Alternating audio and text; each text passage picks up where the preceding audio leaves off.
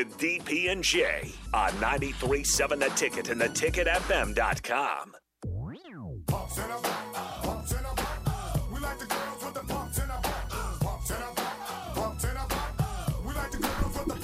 Man, I would like I said, sometimes y'all miss out on not being here during the breaks. Jay Foreman, Professor Foreman was in his bag, but we want to break into it because this is what we were talking about.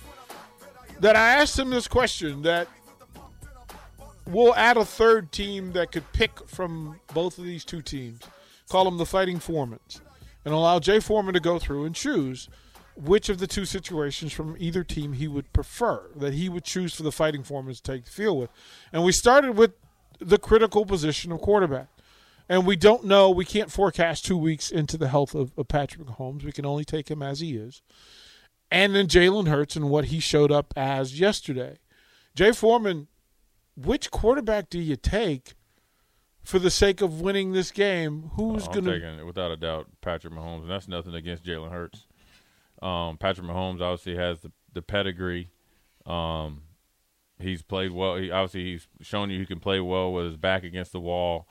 Um, with injuries, he didn't blink, and you know he's the best quarterback in the league. Um, now Jalen Hurts is an ascending player, and time will tell. But you know, and, and I mean, you can't go wrong because I think they're the two, you know, best guys or two of the best guys. But I'm gonna go to win a Super Bowl. I'm going with Patrick Mahomes. Like it's it's for what's going to be done, and then I'll ask the question secondary to that: Which of the, those quarterbacks have the easiest task in their opponents? From a matchup standpoint, what's going to be asked of them? What they're going to have to do? What each quarterback is going to have to do to be successful against the opposing defense? And we'll say front seven for starters. So Mahomes versus the Eagles defense. What's he going to face, and what's going to be his issue? Well, I mean, look, the pass rush just jumps off the off the charts, and or just their defensive line. I mean, they're first of all, Philly is extremely physical. Okay, um, and so is Kansas City. You know, quiet as kept. Don't don't sleep. They're physical too. But I think Philly's defensive line is is a harder task for Patrick Mahomes, just because of the the depth and the variety of players that you have to face. You got to think. You you know Haason Reddick. You know is a, should be up for defensive player of the year. Um, then you got Brandon Graham, who seems like he's been there forever. Then you got Sweat, and then you got Fletcher Cox, who's possibly, if he has a like a really really good couple years, he might, you know, depending, you know, He's in down the the, road, uh, yeah, for Hall of Fame. Yeah. And then you got the House of Spears and Linval Joseph, you know, is just hanging out there to just come beat you up. So now they can they can bully you as far as strength up the middle and depth, and they have multiple passers. So Patrick Mahomes has a huge the the harder task, you know, based on just those guys because they cover up and make their second level of Philly a lot better than they actually are, and they have excellent uh, secondary at all two levels. That means corners, nickels, and safety play. Um, now I think there's there there's their deep safeties don't tackle as well. So I'm sure Andy Reid's going to focus on that, but it's hard to really focus on that when you got guys just breathing down your neck. I mean, the way that they beat San Francisco up front, um, especially in the interior, and you know sometimes, uh, well, first of all, San Francisco, I think, out out uh, scheme themselves. There's no way in the world you're paying all these offensive tackles tens and twenty millions of dollars. Why are you having a counter action? Not once, not twice, but three times.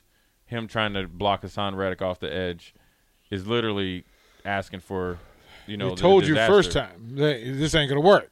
We Right. told you second you- time this ain't gonna work. Well, the third time you hard headed, and that's what happens. And so, um, it'll be interesting to see, you know, how Andy Reid and and and, and Spagnuolo, you know, goes about this uh, this two weeks because you know they got two of the better coaches that have the experience of getting ready for big games. Um, and and shutting it. First of all, Spagnuolo has done a really good job at times shutting down high-powered offenses. People don't realize that he was a Giants defensive coordinator.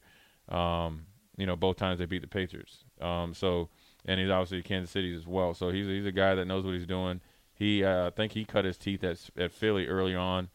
Um, so he's a Philly guy as well. So they they got pride on the line. And um, but Patrick Mahomes and Andy Reid and the offense of Kansas City do have their work cut out for them though. Let's go to to the running back position. what are we working with with with KC and Philly? You got two of the guys are the same. I think uh, they both, you know, have two. You know, Miles Sanders had a really good year last year. Was decent this year. Um, not as consistent, but I think with the emergence of Jalen Hurts and, and the two receivers that and, and, and Goedert, their tight end, that kind of takes away from his carry. So I don't think it's anything that you know him personally. It's just opportunities were less less. Excuse me. Um, and then I think the emergence of uh, Pacheco at uh, Kansas City has really really helped him. He he you know he was behind the law firm. Uh, he got law firm got hurt. He took over, and a sneaky good pickup was McKinnon getting healthy because he gives them versatility, right? That's not, that maybe Philly doesn't have because he can run wide receiver routes. So that means you could have uh, technically 22 personnel in with both of the Kansas City starting running backs in, but then you can split him out in, in the slot, and he's a huge matchup problem even for strong safeties. And he has excellent hands, and so Kansas City down the stretch of this season, he, I think he went on a four or five game streak of scoring at least one touchdown. Um, in McKinnon. So I think Kansas City might have the slight edge, um, but I think the Eagles are just as good because they have depth. You know, they got Scott that can come in. Um, they got 14 who's kind of emerged himself as kind of Pacheco s right, mm-hmm. change the pace, but he tries to run physical. And you got Sanders. So, but they both got two good offensive lines. I'd probably say the the um, Lane Johnson coming back probably is the biggest reason. I know Jalen Hurts is coming back, but I think Johnson, Lane Johnson coming back is probably the biggest reason for Philly being as dominant as they are right now because he's a dude. The the receiver groups, and you have to be specific when you talk about this. That that Kelce is the receiver group for Kansas City in its best, highest form.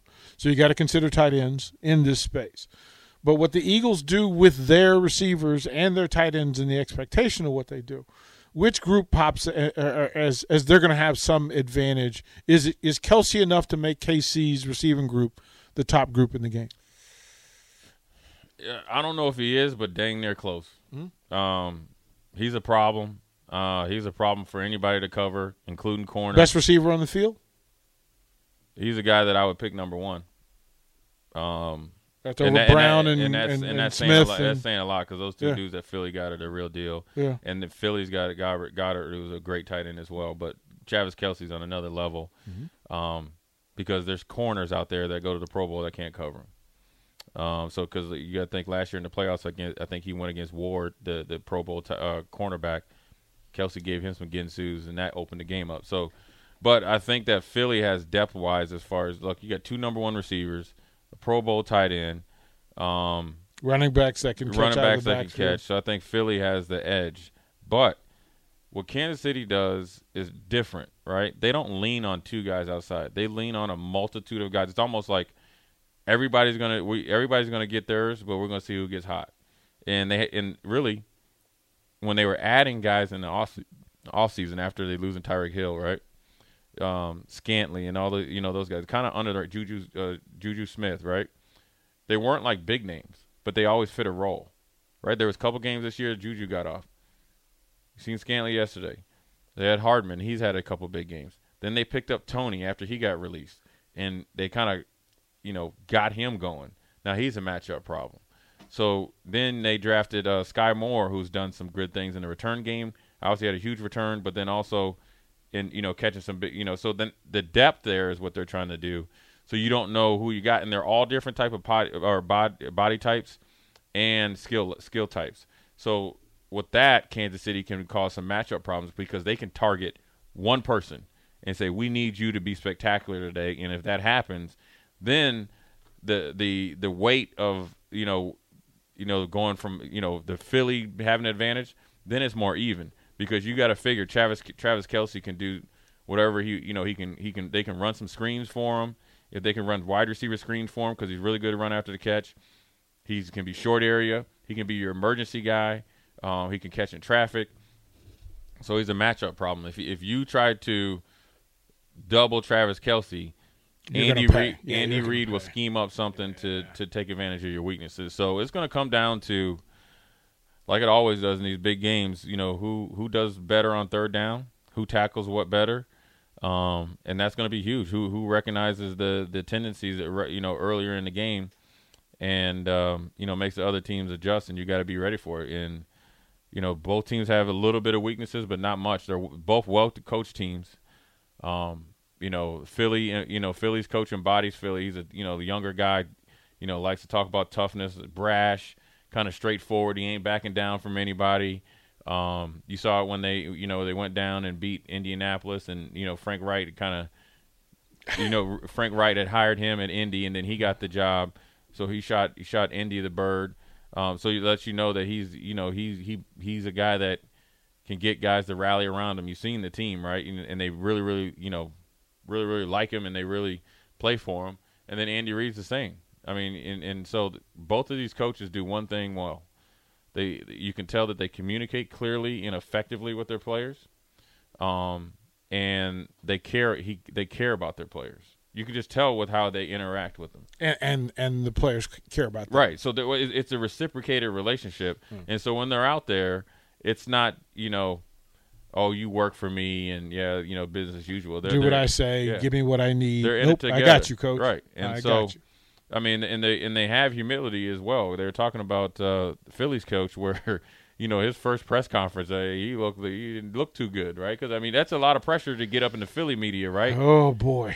But then as the season went on, you know, he did better. So he showed it to the team and said, "Look, I didn't start. We didn't. St- we all didn't start out on the right foot, but look where we are now. We in this together. So that lets you know that he's able to, in the time of high intensity anxiety getting ready for the NFC Championship, he can dummy it down to get on the level of players. Say, look, when you're out there tomorrow, I know I ain't there with you, but I am.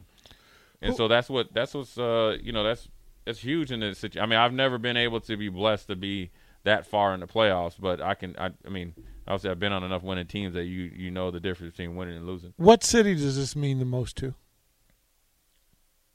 Uh, I mean, both both both cities would tell each, right? Like, uh, yeah, different fan bases. Well, you, right? but you get you get you, to, got, you get you to got, call it from from twenty thousand feet. You, got right? Philly fans, right?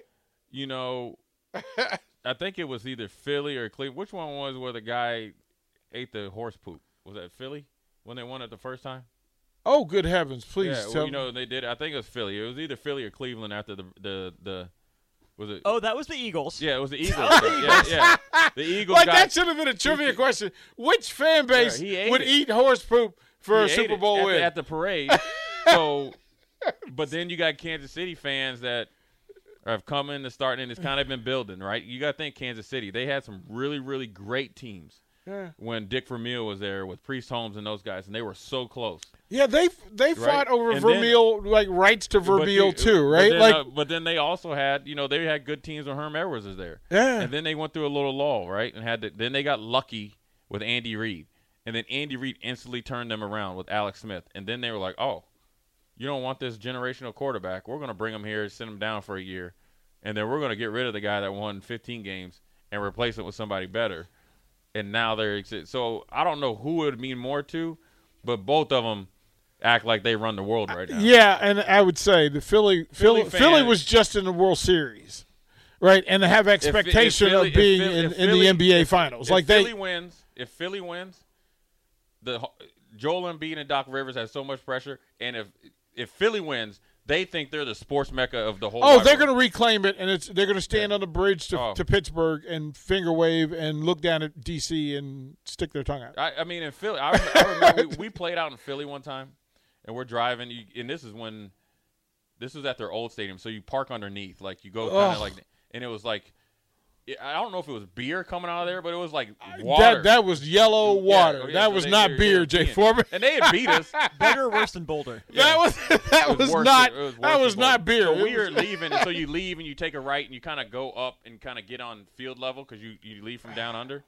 So we're and then you're stuck in traffic, right? First of all, you lose to Philly, and it wasn't a great game because when I was in Houston. And so I'm just sitting, you know, in my seat next to the window. You look over. I mean, this kid had to be six years old, eight years old at the most, with his dad, right at a game, and they're, you know, they're, you know, giving us all the business. Mm-hmm. He taps, he taps his kid on the shoulder and was like, "Do it." He shot us all the birds. Oh, I and have. Then, and then all the fans around the kid cheered him. Cheered him. They cheered him on because you know, at a boy. Yeah Adam, Start him young. you're done good. Yeah. You're done good. So you he raised was, him he good. Was, he was, and you know who he is now. You know who he is now. He was the guy that was giving uh, Joey Bosa all the all the business before he was going to watch. yeah, yeah. I look, man. I. And dang, that San Francisco's defensive line got thrown out the club. oh man, I don't. They ID was expired. Like, they just they, they were offended that they even tried to get in the club. 68 ragdoll Nick Bosa like you like you did something like you like you didn't you know How dare you come to my how club with no up- calves? yeah no calf you don't have any working calf muscles. Why would you come and dare, how dare you Well, offend? I me? remember when you talking about Colton Feast man That's I, I ain't never laughed so hard never- he I ain't never laughed so Yeah, hard did you, man. do, did you do squats Did you miss every squat day? Um, we would throw it to break when we come back. When we come back, we'll talk about these head coaches because there's two to talk about the personas of these cities uh, personified. We will talk more about the Eagles head coaches and the Chiefs head coaches when we come back to old school.